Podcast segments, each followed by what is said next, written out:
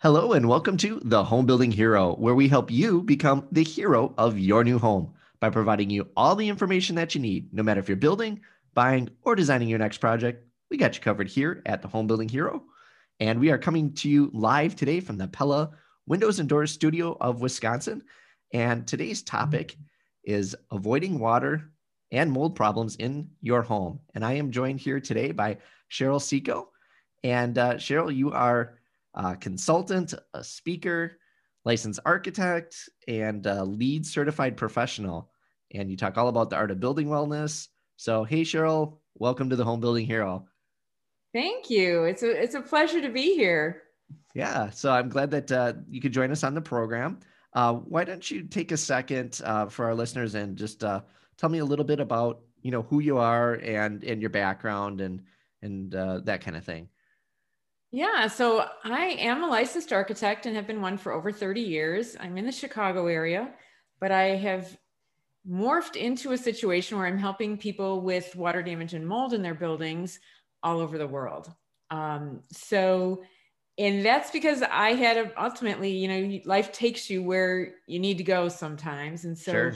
I have a history. I was in a background doing high-rise buildings, and then I did residential, and then I ended up working a stint with the wood industry as a senior technical director, helping people, architects, engineers, and code officials with using wood construction on commercial buildings.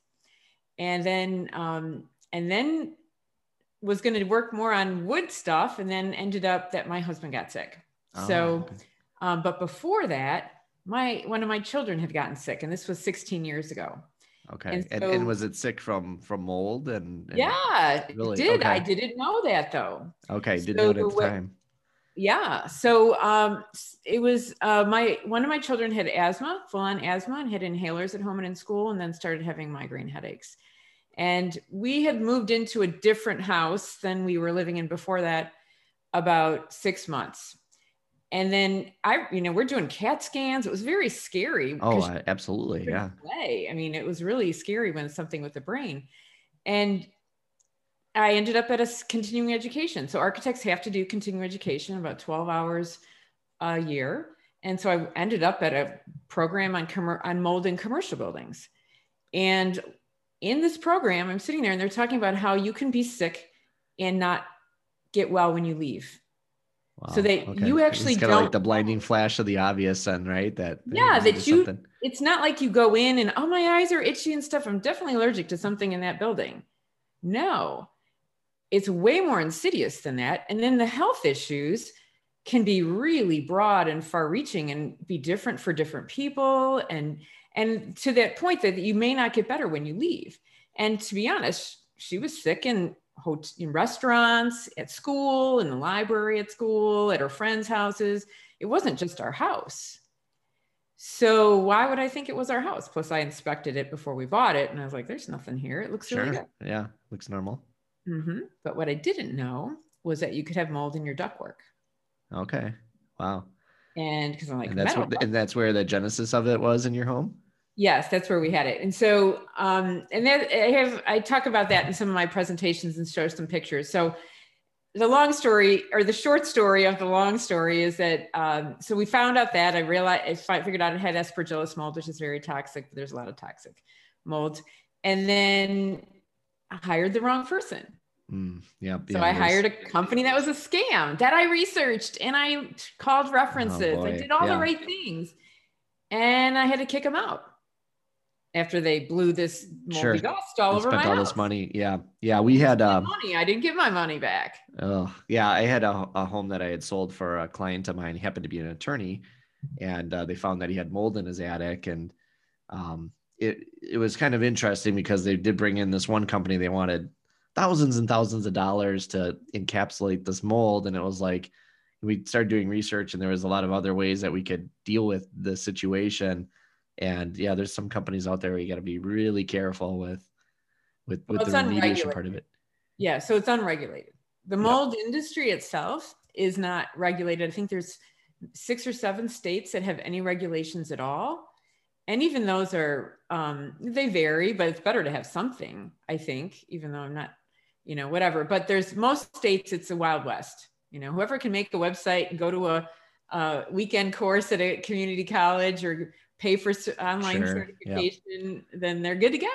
Make a website. And but anyway, so then I had to learn actually how you clean ducts and the proper way so that I could hire someone else that would, and I would know that they were going to do the right thing. Gotcha. So that's where my journey started. Okay. Yeah. And is that kind of what fueled your passion to kind of get involved in this industry and sort of be a speaker and an advocate for mold, preventing it and also getting rid of it? Well, not at the time, but eventually. Okay. So she did recover, and then we kept having problems. So once some people are more sensitive, and then my husband got sick, and I actually got sick, and so then, but I had been researching the entire time for the sick. So once you have an issue and you know you have to pay attention to it. Sure. Whenever I would do CEU, continuing education, I'd always choose building science topics because I realized there was a lot that needed to be research, and there's a lot I needed to know, and there was things I didn't know that I thought I knew. And so everybody in my family ultimately is doing great. My husband was very sick, and I'm glad to hear that. That's good. Yeah. Yeah, and I'm doing great, although it's an up and down journey all the time. But so the reason I do this is because when my husband got sick, I was on the internet and social media, which didn't exist 16 years ago the way that it does now. And researching, he had Lyme disease as well as other toxin exposures. And so in that process, I started noticing people talking about buildings and that their doctor told them this about their building and that the mold is connected to the Lyme. And I would see some of this and think, oh my God, who told you that? That's not true. I see a lot of myths. Okay. And so I started helping people for free on those groups while I was researching other stuff for my family. Gotcha. Okay. And then little by little, people started texting me and it just kind of asking you and it got to be too much. And so I created my own Facebook group, and I thought, okay, well, I'll help people for free in my Facebook group. I created this little website where I started making blog posts to answer the most common questions, because I found myself answering the same questions over and over again. Yep. Yeah, I know how that goes. Yeah. And so, and that's really how it morphed. And it eventually, it kept growing. My Facebook group has over 3,500 people in it now. Fantastic. And I can't even keep up with it. And I started to realize I ended up with a presentation that I got asked to do in Texas, and on mold in buildings. I decided to put it out there. Sure. Yeah. And I got selected, and I got the worst time slot. Three-day conference. I got Friday at 11. It shuts down at 12. Oh yeah. Yep. You're like the last one. Yep. Yeah. And it was so much work, and it was so stressful. And I thought I kind of had a spiritual moment of, all right, if I'm meant to do this, then this better go well. Otherwise, I'm not doing this anymore. Yeah. No, I get it. Yeah. And it, despite the fact of the bad time, the room was packed and nobody left, and nobody left early. And that's good. Yep. I got great reviews. And so then I was like, oh shoot, I have to actually do this now. This is a thing. This is going to be my thing. Yeah. Yeah. But it was also partly that I feel blessed that my family has recovered and over has recovered. And it's largely because of my background. Sure. And I could fast track because I already knew a bunch of stuff. Yeah. You did the research, and then you had the architectural background and things like that. So it made a good fit. Sometimes things happen for a reason, right?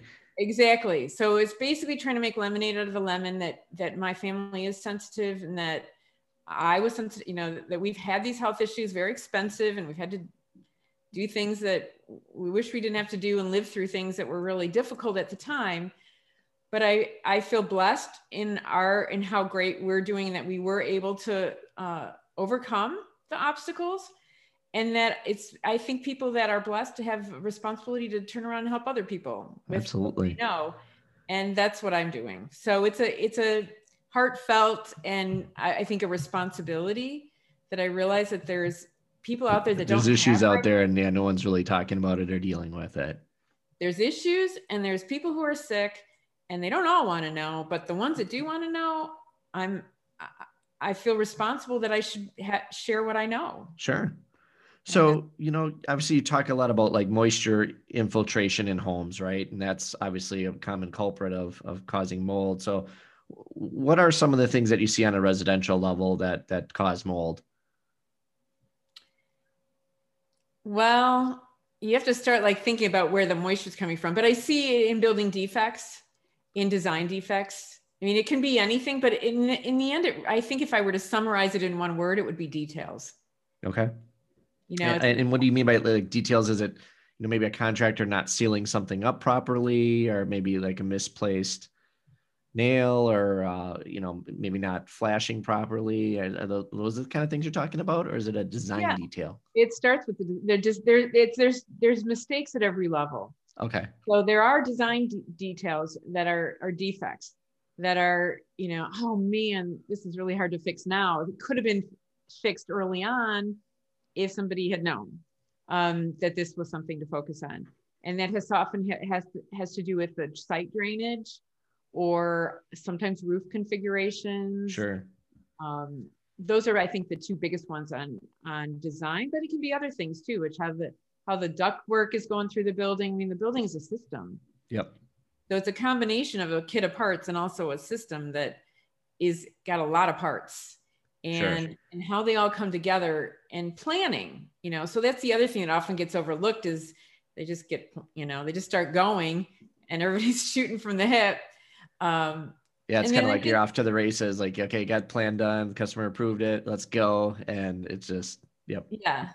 And then I think the other thing is that this is an unintended consequence of the sustainability movement, to be honest, which is a good thing. I mean, I'm definitely, I'm a fan, and we're not going to go back to living in drafty houses, but what has happened in this good thing that we were doing is that we've tightened up our buildings really, really tight and we haven't changed how we build them. Yep. They don't breathe like they used to. And that's, well, they were drafty before. Yeah. Well, exactly. Yeah. I mean, you could put your hand by an outlet in an older home. You could feel the kind of the breeze coming through. And yeah, now these things are so airtight. We've literally wrapped this home almost in a plastic bag.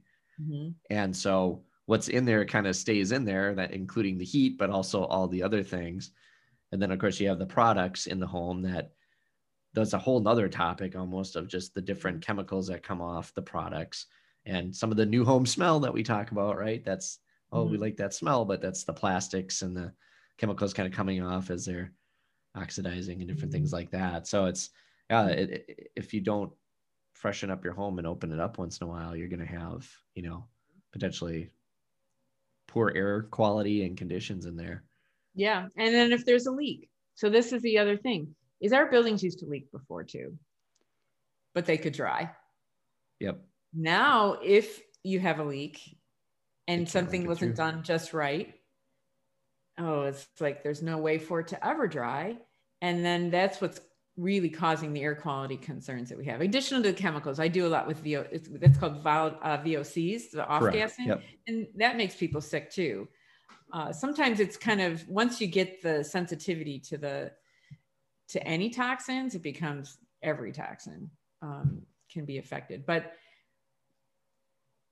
yeah, so it's a combination of all those things that are good intentioned, but the fact that we build them the same. And the other thing that I see in terms of builders and how things are getting built is that we have really good builders with really good intentions doing things that were in the code 15 years ago. And they're not in the, it's got changed because the code realized that this wasn't good. This is causing problems. So then they changed the code. Yep. Yeah. But they're not putting up a flag and saying, "Hey guys, we told you to do something that isn't a good idea anymore." Sure. It's a mistake. Yeah, that's one of the problems. And sometimes, you know, my frustration as a builder is that, you know, we'll have people, you know, maybe behind a desk that have never built a home, kind of telling people who build homes every day for a living how to do their job. And sometimes they have good intentions, but it doesn't necessarily translate into, you know, an effective way to do things or effective method. And then of course there's the products that come out and there's always new products and some of them, you know, have to be handled differently or treated differently as well. And you know, if you don't put it in properly, it can cause issues. And even though it's maybe more sustainable or it's longer lasting, it still can cause other issues. So oh yeah. Understanding that dynamic and change, these things that change. You have codes changing, you have products changing, you have different people working on the home. So it's not a consistent environment in any case. No. I think a lot of the time. So No, and therein lies the challenge. It's like, so it's kind of, I would use the analogy of like a Tesla. So we're trying to build this really energy efficient machine. Only we're building it outside the way we did in the 1900s. Yes. You know, as opposed to if you're building a Tesla car, like they're building it in a warehouse. Yep. With labor that's like doing the same thing over and over, and they're really streamlining and getting this widget in there, and everything is really thoughtfully done and precise. And if you want to have the end result of efficiency that you're going to start measuring and, you know, building tightness and all this, then you have to build it in a way that you can control this stuff better, because it's the inadvertent things that happen. That's why I say details. And you pointed out how two materials come together. Well, maybe that material can't touch this material. They're going to, the glue, we've seen that. Yeah. It's going to degrade the glue, you know, the material. Yep. Oh, perfect example of this is basements. You know, we use poured walls and we put a foam insulation in. Well, and when you used to do block basements, you used to put like a tar coating on first, and then you would put the insulation on.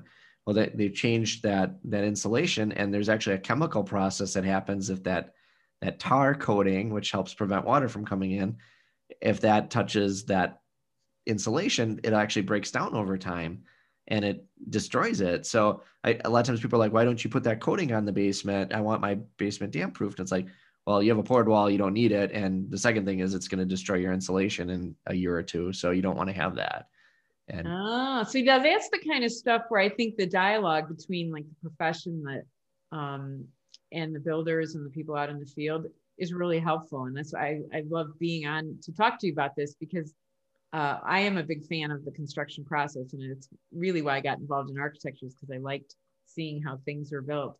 But that kind of information that, you know, this is a great idea and that's a great idea, you put them together, and people aren't advertising that they make a mistake.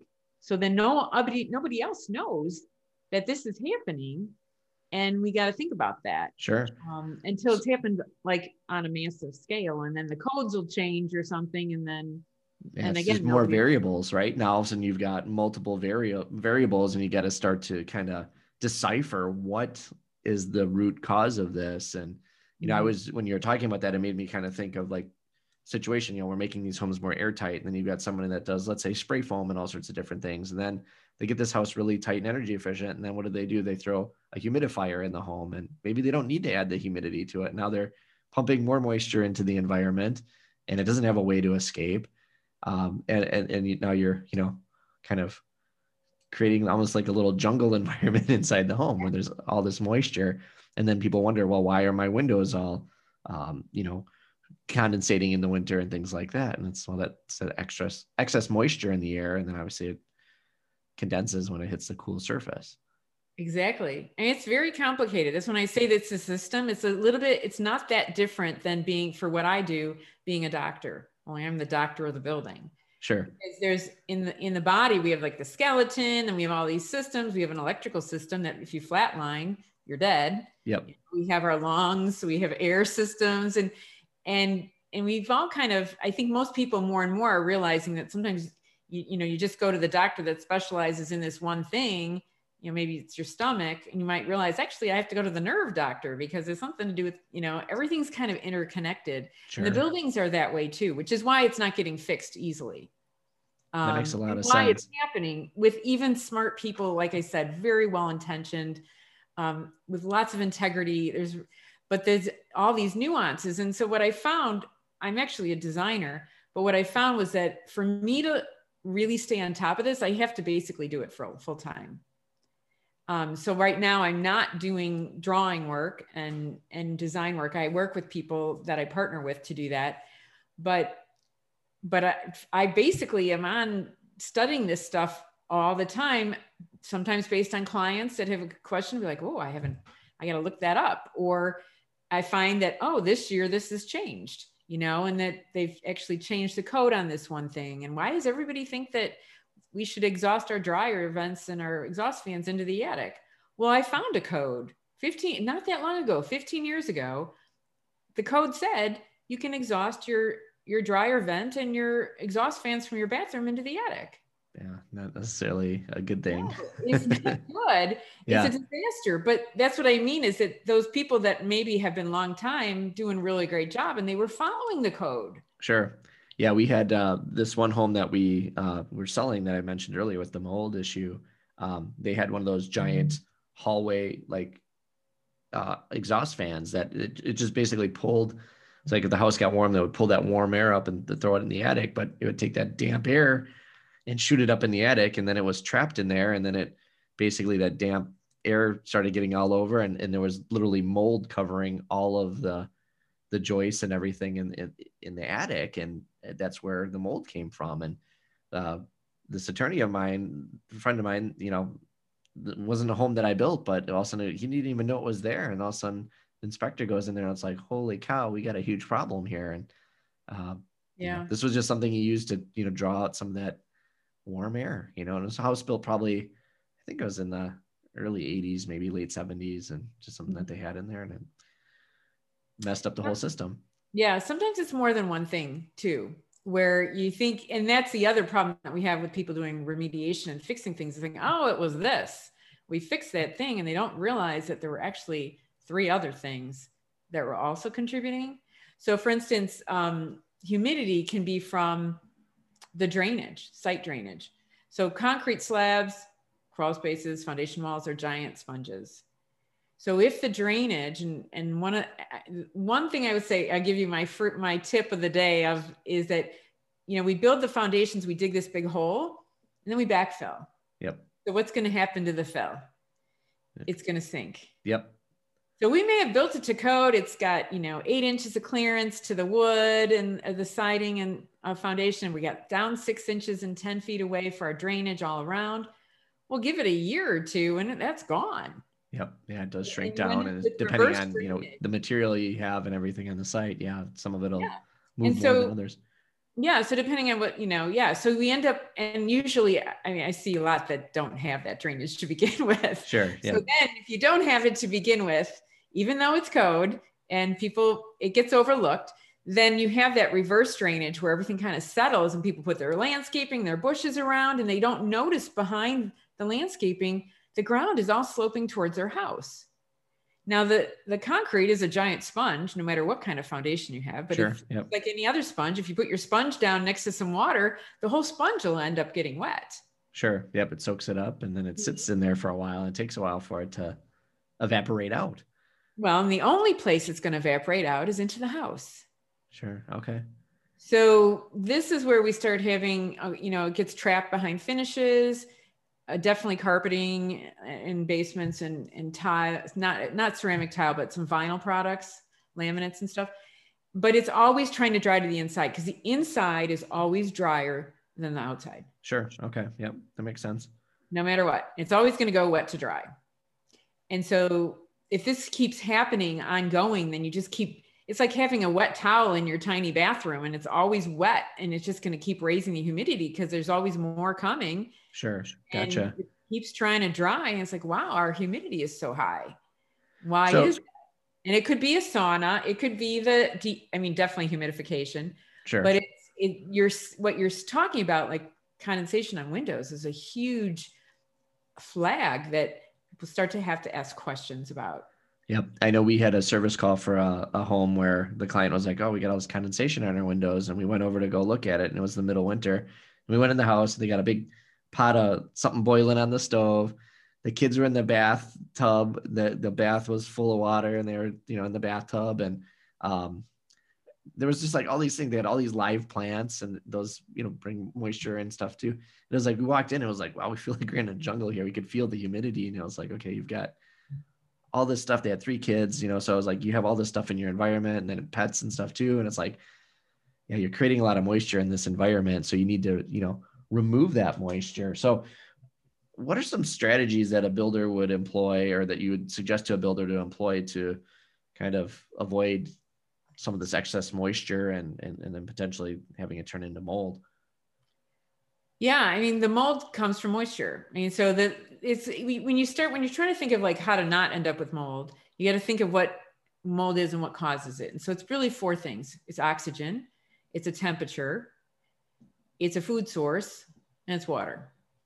And there's really only one that we can control of those four. Sure. Because in our building, I mean, oxygen's gonna, we need it. So yeah, we can. Yeah. Unless you're gonna walk around in spacesuits in your house. Yeah, which I don't think temperature range is like 30 to 150 Fahrenheit. So that's what we want to live in. So we got to cross those two off. Lots of times people think it's a food source, but this is one of the biggest myths, is that the food source can be dirt and dust. So sure. Okay. Mold can grow on steel. It can grow on masonry. It can grow on concrete block walls, masonry walls. And so you're like, oh, is it food? Is it like getting the food source? No. There's dirt and dust everywhere, which is biological matter. And it becomes a food source for the mold. And so you can try to keep cleaning. Obviously the paper of drywall is like, that's a no-brainer. That's pre-digested mold food. Particle board would be the same. So you just want to be careful. But the one thing we can control is the moisture. And so by keeping that in mind from the beginning of the project and giving a little bit more thought than we used to, because before the sustainability movement to moisture management and prevention, there's solutions that are some of which are not that expensive, that would be really go a long way. And I talk about those. I do courses, online courses, and I have online recorded webinars and videos and things that, so I keep trying to share those in tidbits. But I'm always trying to figure out like how to have builders, one, be interested. Sure. Well, and you know, to answer that question, usually from a builder standpoint, when someone brings up the word mold, at the builder's like, well, wait, time out. Because, you know, many years ago, there was just all of a sudden groups of people that, you know, and a couple lawyers that were like, hey, this is somewhere that I can go and sue on and make big money, because they could potentially tie medical stuff to it. So, you know, I think our industry got very cautious right away and saying, hey, you know, these things are airtight, there's issues. So we're just disclosing, like, you know, your house is a living system and you're in control a lot of that system, more so than the builder. The builder puts it together, but, you know, I'm not there every day looking and saying, hey, you know, you're cooking all this stuff in the kitchen, you're not running your exhaust fan, or you just took a, you know, an hour bath and you never turned on your exhaust fan once, and you've got all this moisture sitting here. You know, the homeowner has to take some responsibility in that they have to remove that moisture and use some of the tools that we provide them. And we can't necessarily micromanage those things. But I think that's one of the issues. A lot of times builders just don't want to go there because they're like, oh, that sounds like a lawsuit waiting to happen. Happy clients, more profits, less stress. That's a trifecta of the construction business. We all want that, right? Well, after working and talking with hundreds of home builders and remodelers over the past 2 years, BuildBook has discovered the one common ingredient that determines the success of your construction business: the client experience. And we're not talking about just during a project. A client's experience goes from their first impression to their final payment and everything in between. And if you drop the ball anywhere in that journey, things can get super messy, super quick.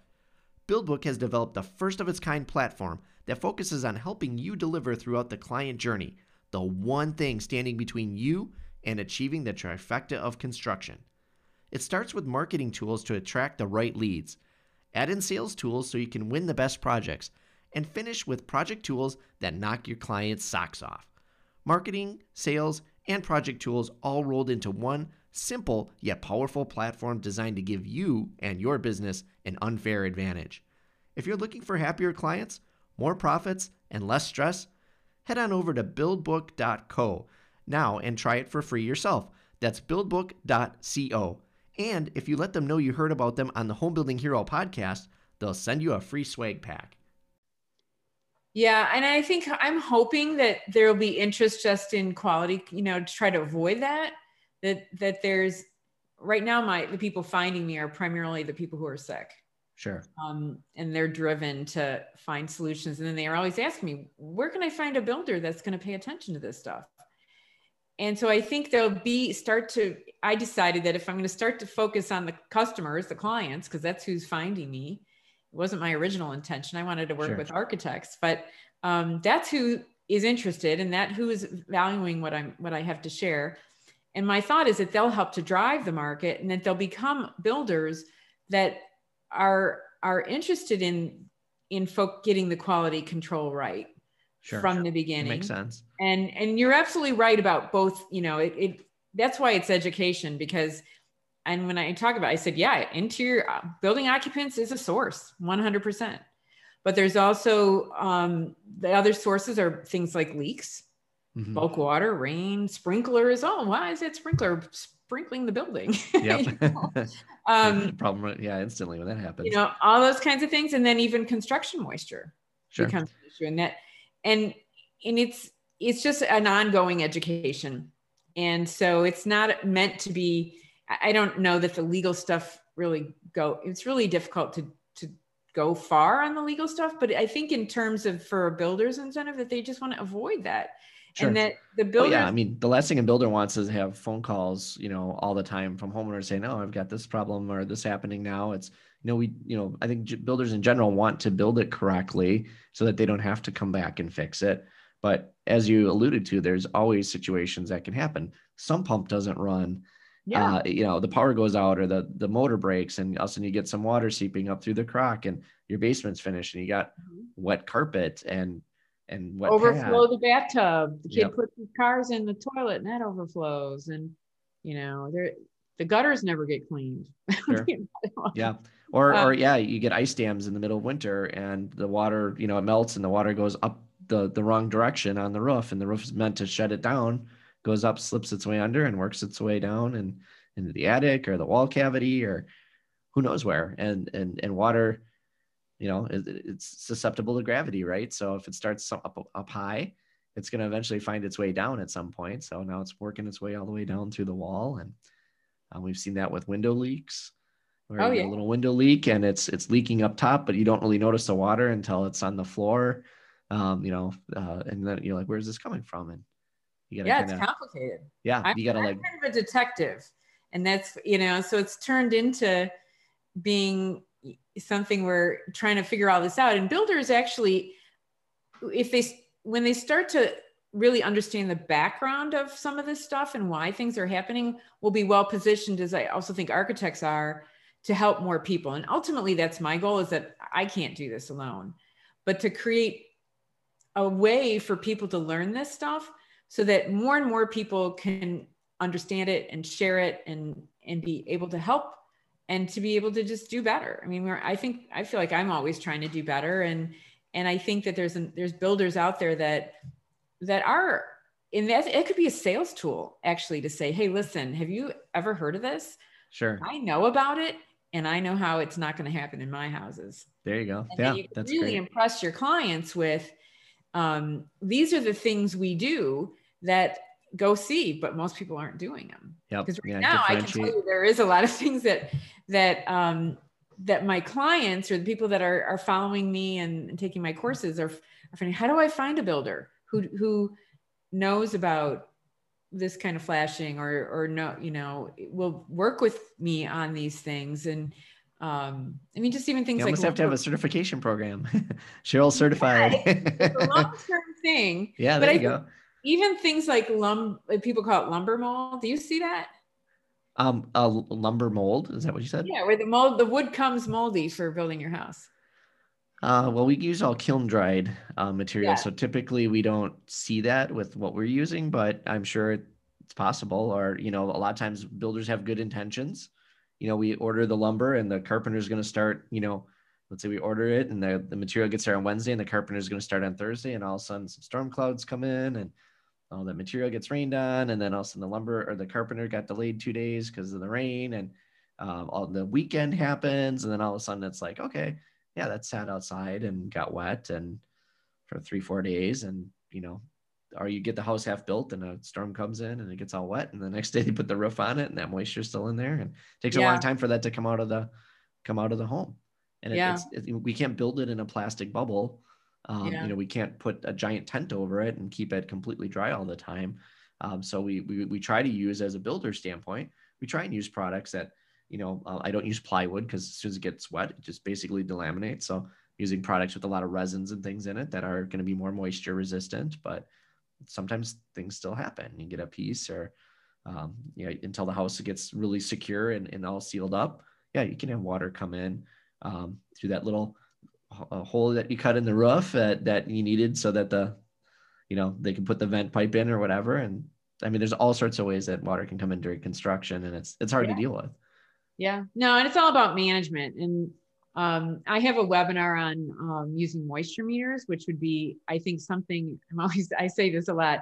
Every builder should have a penetrating moisture meter. And then there's some other accessories that go with that, because they're like, oh, it's all dry, we're good to go. Well, what moisture content was it? Sure. Nobody knows. We just started using some wood floors, and they'll actually put in, like a moisture meter in one of the piece of wood, and it'll monitor, you know, in the finished home.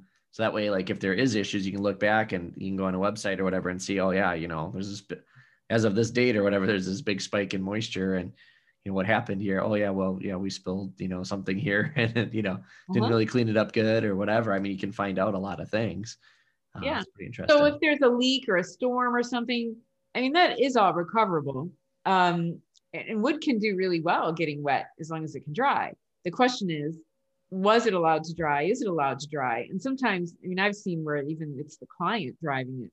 Oh, I told my wife we're going to be in by Thanksgiving, so let's go, go, go. We do pour concrete slab and do drywall and paint all at the same time. Yep. And whoa, that's a lot of noise. Sometimes building faster isn't, you know, the best thing, because that home has to settle. It has to cure. That poured wall has thousands of gallons of water. It takes a year for all that moisture to get out of that concrete. Yeah. So getting a house done, like, sometimes people are like, oh, my house got done in, you know, 4.5 months. It's like, it hasn't really all cured yet either. So yeah, it's not necessarily a race, or the race isn't always the best thing. So, but there is a way to test in the wood. So you can test not only at the surface, but deep inside. And the end grain tends to take on the most moisture because it's cut edge. And so if you had a puddle somewhere and you can say, oh, wow, this wood looks like it's like it wicks up. It's actually, you know, it's how the water would get to the top of the tree when it was a tree. Yep. That makes sense. It's wicking up there, and it could be up there several inches to even more than a foot. And so that, as a builder, I would want to just be paying attention to that.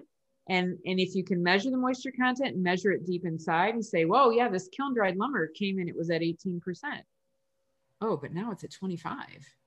Then you just decide, okay, I'm going to either rent, or I'm going to have a space heater, heat dry. So you're just going to figure out a way while we're working on it that we're going to run a heater on this to kind of accelerate the drying, or fans, just you know, air movement helps a lot.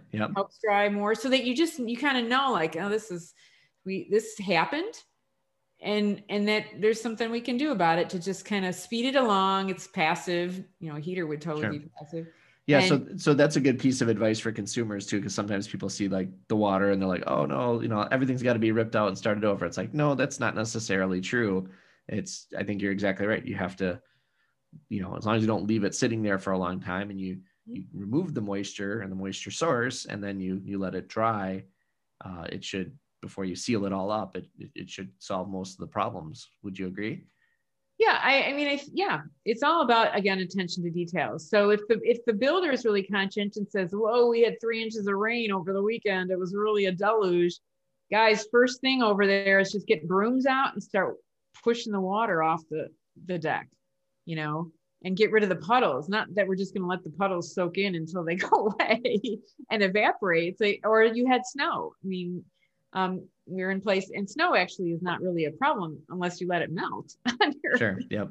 Yeah. Actually, we tell our customers all the time too, like, sometimes they're afraid about building in the winter, and it's like, sometimes you get a better house in the winter because you don't get all the rain on it. Yeah. You get snow, but you can remove the snow before it melts and prevent some of that moisture. So yeah, there's a lot of things at play at this, and it's a pretty fascinating topic. So if someone's interested in learning more from you, or interested in your seminars and things like that, what's the best way for them to get a hold of you?